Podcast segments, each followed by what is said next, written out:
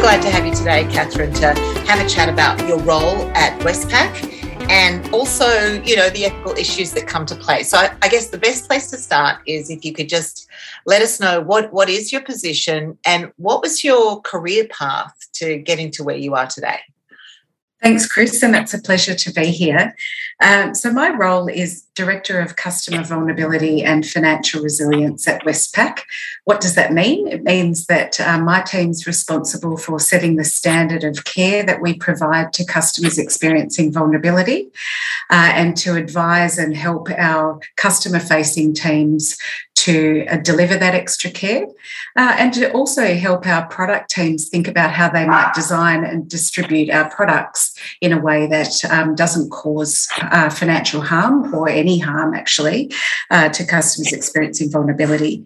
We also connect with community groups because they very often speak to us about customers who are so marginalised that they couldn't uh, complain to us even. So it's very important that we hear their voices because they represent customers who um, may not get a good deal from us, and we're constantly striving to make those improvements. Mm. How did I get here? Yeah, um, I started out as a journalist, and uh, I worked actually for a small paper in Bunbury, Western Australia, and my um, gig was social welfare reporting. So um, with some crusty old journos who said to me, Everyone's got a story. I started my career at walking the streets and talking to anybody just about their lives and listening.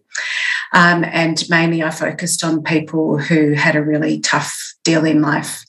And so I feel like with this gig, I've really come full circle in my career.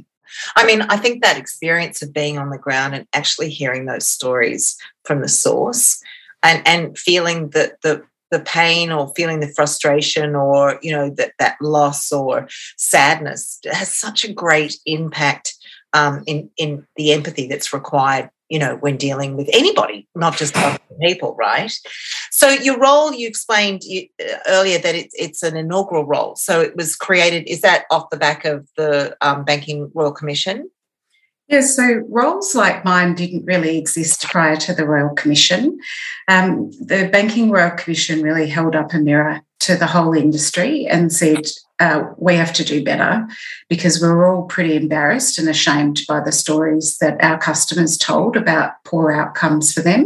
Mm-hmm. And I think we had heard them, but really their voice wasn't loud for us to understand, particularly people in really vulnerable circumstances, how big systems, big processes, no ill intent led to really bad outcomes. Mm. Um, and so, really, one of the things that we learned through the Royal Commission was we had to do much better. We learned that as an industry. We changed our banking code.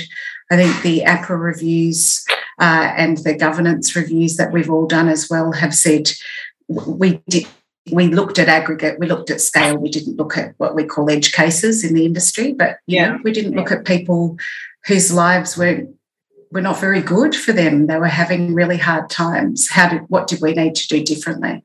Yeah, and you know, uh, working at the Ethics Centre um, through COVID, starting 2020, 2021, we've done quite a lot of work into vulnerability. And I was speaking to a professor, Susan Dodds, who said, you know, from her perspective, uh, vulnerability is something that is inherent in all humans, and it just needs to be the right context for any individual for that vulnerability to bubble to the surface. How do you feel that? That's happening in the bank. Are you getting that same experience? Is it changing what vulnerable looks like to you guys?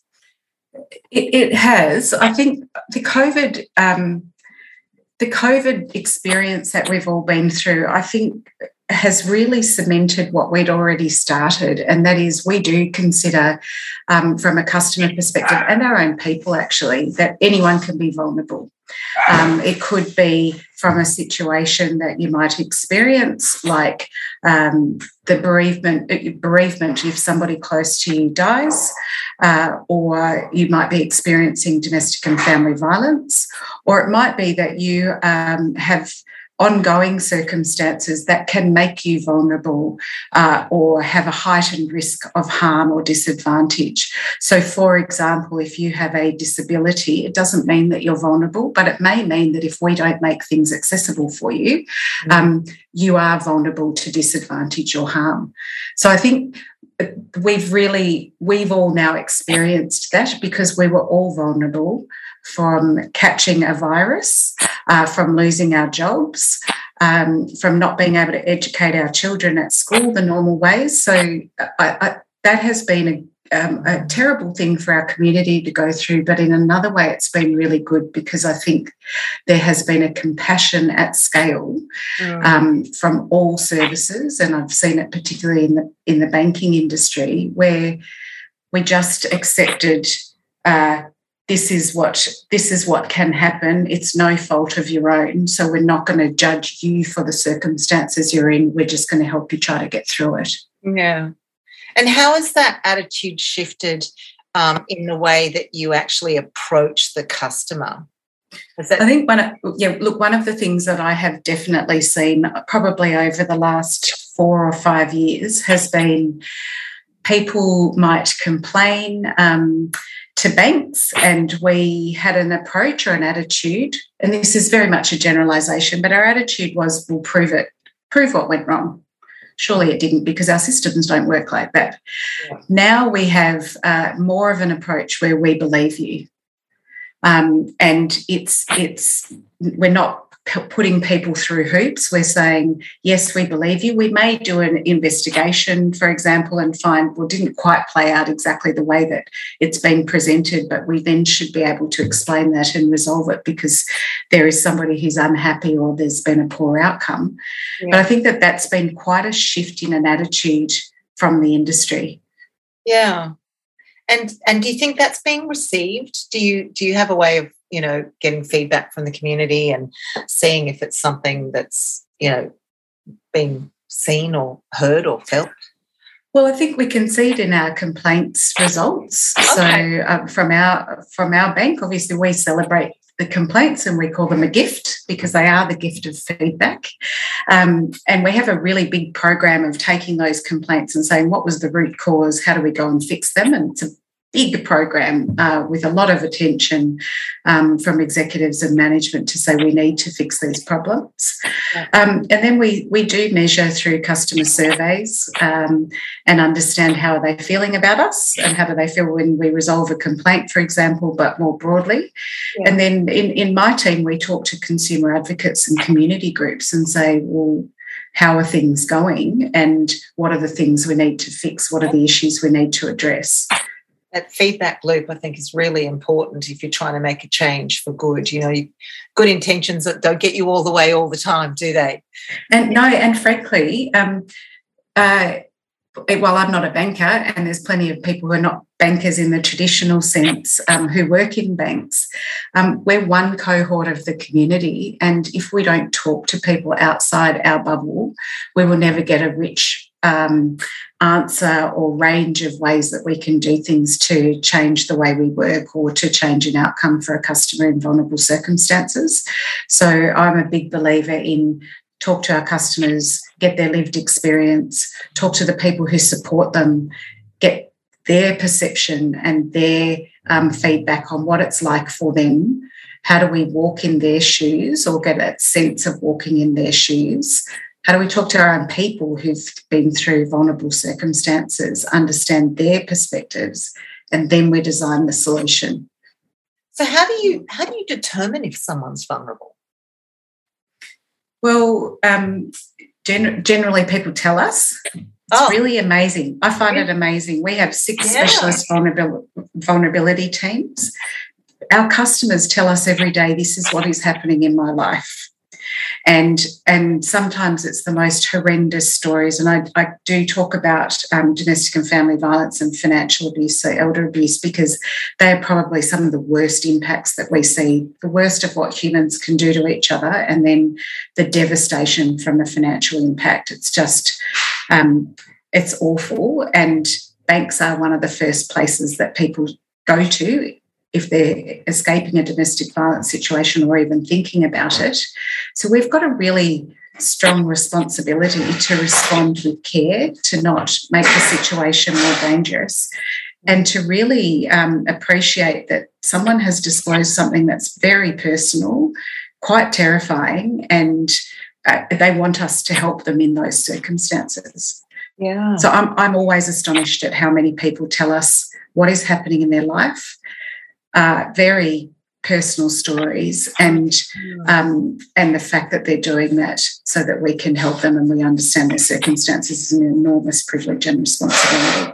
Yeah, that's amazing. Um, you know, you talk about sort of the domestic violence and, and whatnot, and, and so there's a number of ethical issues that that go on um, that ended up feeding back to you. And but you mentioned one when we we spoke earlier about uh, abusive transactions um, being being an issue. Could you just share that story a little bit with us? Because I think it's one of those things that um, it's really good to be to be mindful of and to try and and uh, think of ways to to counter that if it happens to you. Yeah, um, so this was one that we discovered a couple of years ago, actually. Um, that we just had a bit of a look uh, we had a bit of a look for it and then um, did some data analysis but what we found is that customers when they use our payment system so when you might transfer me money to say thanks for buying me that coffee um, you might write in that coffee or you might to a supplier write here's your invoice number um, some customers use those payments to send abuse and threats and harassment, um, and they might send it one cent at a time. So I have read messages which include, I want to kill you in a bank platform. So someone has sent that through their online banking. Now, I can't imagine what it would feel like to receive that message or what's going through your head to think you'll send it in any case, and particularly in a bank account where your statements are there for seven years. Yeah. But what I think um, about this one is when we discovered it, we then said, well, what's our role in this? Are people allowed to? People can talk to each other whatever way they like, yeah. can't they? Well, you know, yeah. what is our role? So it's actually it was quite an ethical dilemma, which is why I sort of raised it. Um, and and then it was an, and then if we are going to do something about it what would we do about it as well? So um, it, it, was quite an interesting process to one discover thousands of people send each other abuse and threats and harassment. Um, all the banks have now moved and said well actually we're going to block abusive language. And i know from from our perspective we have a real-time block. If there's a dictionary of words and if you try to type in one of those words we'll ask you to change it in real time and i think it's been more than 30,000 times that we've asked customers to do that um, we also monitor because you can't pick every single word that might get through. So we monitor those sorts of patterns and then uh, we have advanced data analytics running over that. Uh, and then a human eye runs over the report and then we decide how would we respond. And it could be that we exit customers from the bank or we send them a warning letter to say you can't do that on our platform and if you do we'll um, suspend you or exit you We've also got a reporting functionality. So if you're a recipient of abuse or threats or harassment, you can report that to us and then we will take action. And the reason we've done that is because we don't know if someone sends you a message saying, I love you, that actually they might have an AVO against them. Uh, and that they're break, breaking an apprehended violence order, for example. Well, so, what, what would you do in that situation, though? Again, we then would review it and then we then evaluate whether we need to send a warning letter. We check if the customer's okay, um, and we take a, a, number of different actions depending on what it is. So just stepping, amazing, amazing. Just just so I can get my head around it, and people listening to this can understand the quantity of these. Do you have roughly any idea how many transactions you might do in a period of time, and how many of those would would fall under this kind of abusive umbrella? So that the first piece of analysis that was done that sparked the industry to move was three months worth of transactions. It was around 11 million transactions in that time frame. Yeah. And what was found was about 8,000 customers were sending very serious threatening um, messages through um, through those transactions. And that was initial findings. So that's not including this kind of I love yous that may now fall into also abusing, you know, legal legal um, um that's right frameworks in place. So just taking it all back because I find it, you know, really fascinating and quite cruel, such a cruel way of um, abuse in, in a sense. What are the kind of thinkings when you guys decided what should we do about this?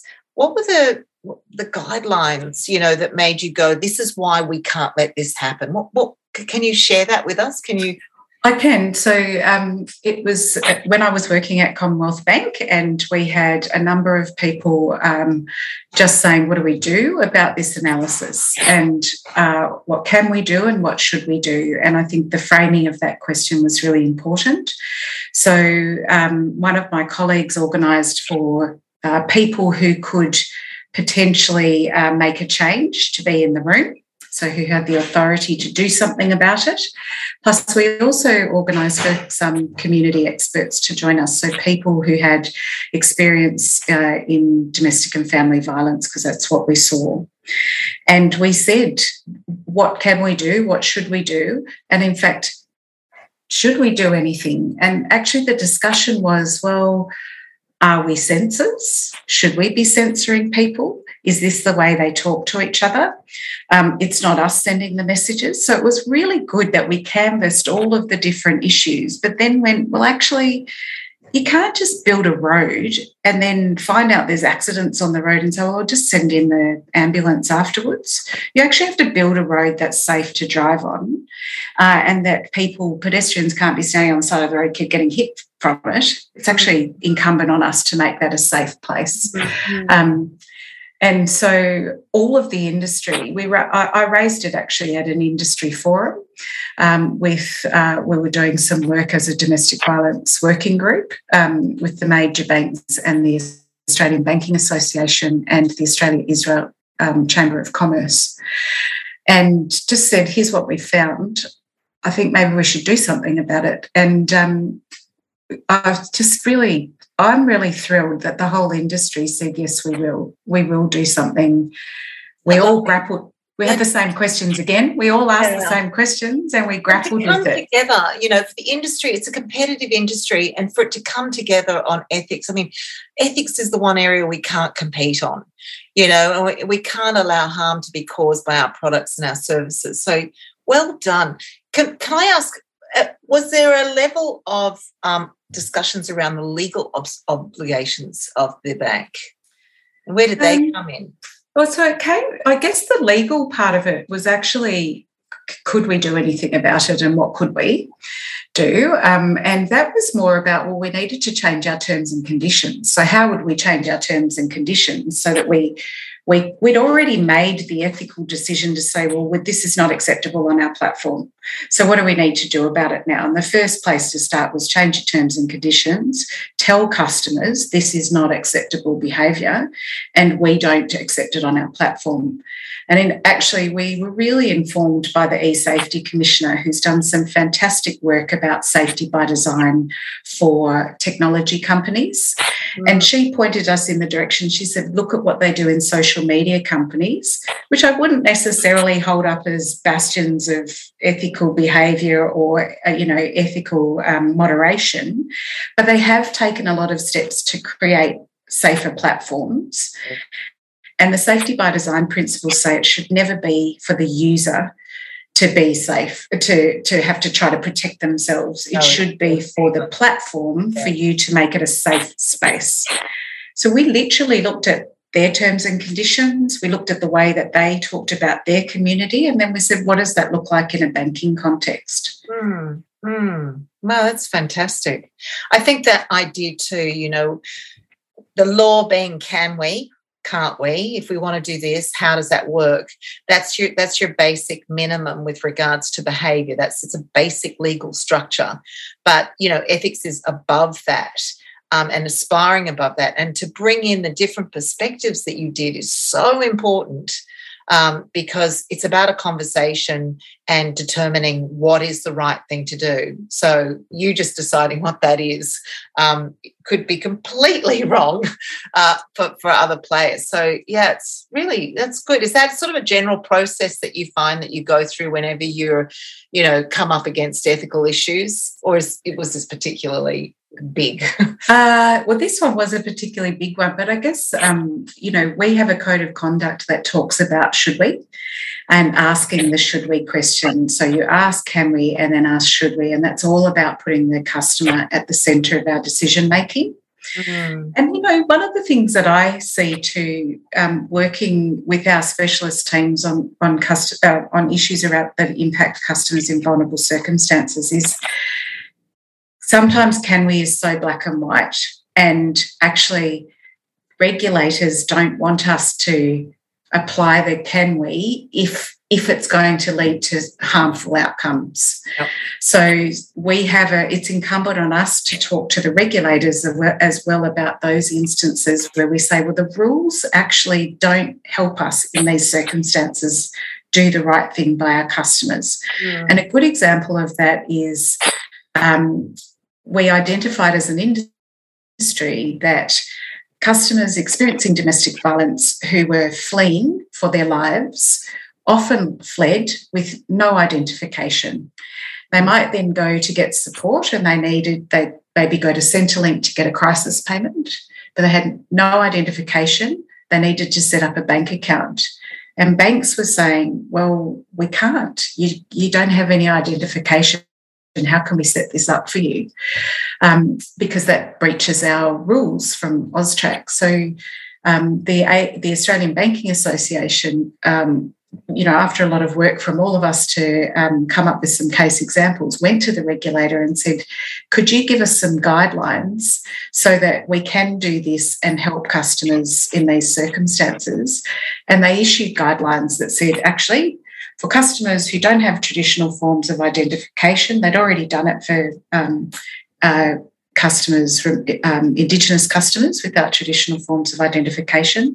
But they also said, here's other examples. Um, you don't have to. We'll give you some flexibility from the anti money laundering rules yeah. so that you can set up a process that you can help customers. Obviously, when they're back on their feet, they're going to need to show us that identification so that we can prevent money laundering and all of those things. Yeah. But but if you're that was a, school, yeah, it does. That's right. Perspective. Sometimes you've got to go through that red light if you've got a sick kid in the car and you're going to the hospital or something. Yes. Yeah. And, and I'm just so um, encouraged by the relationship between the industry, between the ABA, but particularly with the regulators. Um, you know, I think they, you know, that they do a great job, and and I think prior or around the Royal Commission, it was very much bashing heads. You know, there was a lot of bashing heads, and if if, if anything, if, if there's any silver lining to COVID, it is this continuous conversation with this situation that is continuously changing, that's been forced upon many industries, and and really opened up this idea that hey, this works quite well this kind of having a conversation, feedback loops, you know, coming with ideas. Can we bend a little on this? How do we make sure that doesn't backfire? What might be the unintended consequences?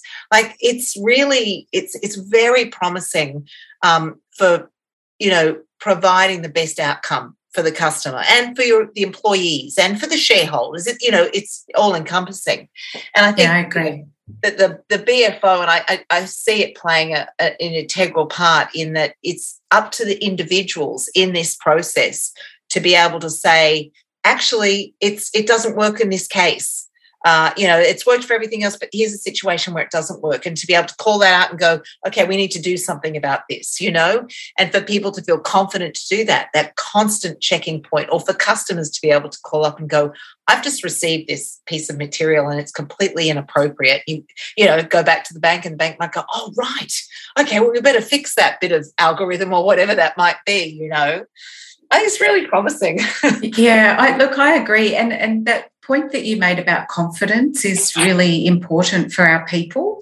So, how do we make sure we, we talk about risk management and making sure that we do follow the rules because they are there for a reason, and it's really important um, that we do make sure that we're managing risk on behalf of our customers and our shareholders. Mm. Um, so sometimes when you need to follow a different process to support somebody in vulnerable circumstances, you need to be able to give our customer facing teams that confidence that we've got your back if you're going to do something that supports a customer and it's slightly outside the box. We have a fantastic um, program of work that's called Empower Me. And so every um, customer facing staff member has the ability to do something to, to help a customer within with a, a, a small amount of money that just might change the way that they can, uh, you know, they can surprise and delight a customer or they can just do something a little bit out of the box. And I think that's a really empowering thing. And to know that the rest of the organization has your back because you're trying to help a customer in the moment um, you're caring, you're listening, you're, you're supporting them in that moment. I think that that's really fabulous. Mm, so do I. Um, I'm mindful that it's time. I could keep talking. I, am I'm, I'm loving stories, and I and I love your work, Catherine. Um, it's Thanks, really, Chris. Really, um, as I said, encouraging and heartening just to hear hear what you guys are doing. So, well, um, who would have thought that I would say thank you to the Royal Commission? I feel like I'm very privileged to work on something I'm very passionate about inside a bank um, and to help customers who really need us. And, you know, all kudos to all of our teams, particularly our specialist teams who care for our customers and just support them through some of the darkest times. So, whatever I can do to help them help our customers better, um, I'm really happy to do it. Yeah, good on you. All right. Well, thanks. Thank and, you. Uh, Thanks, Chris. See you next time. Yeah, thank you.